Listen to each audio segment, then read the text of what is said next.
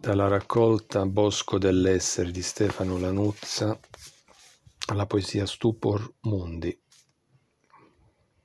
L'editore è Fermenti, editrice 2021. Stupor Mundi. In questo campo, per falchi d'alto volo, io, Federico di Svevia, siciliano, chiudo il mio pugno e il mondo io escludo da me il potere del dogma e arruolo nel mio sangue occidente e oriente.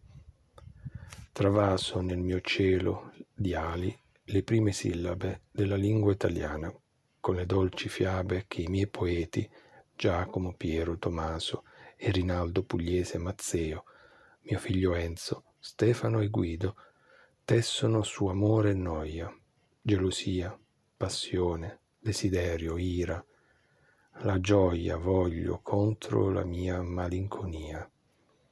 Cadenzo così questo tempo vertiginoso e ma covaccio come il mio cirneco.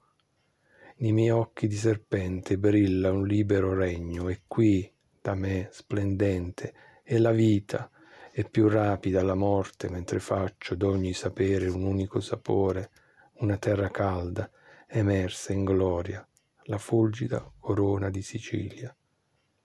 In quest'isola a forma di cuore segno la vigilia dell'immortale prodigio dell'intelligenza salda che non cede al dolore.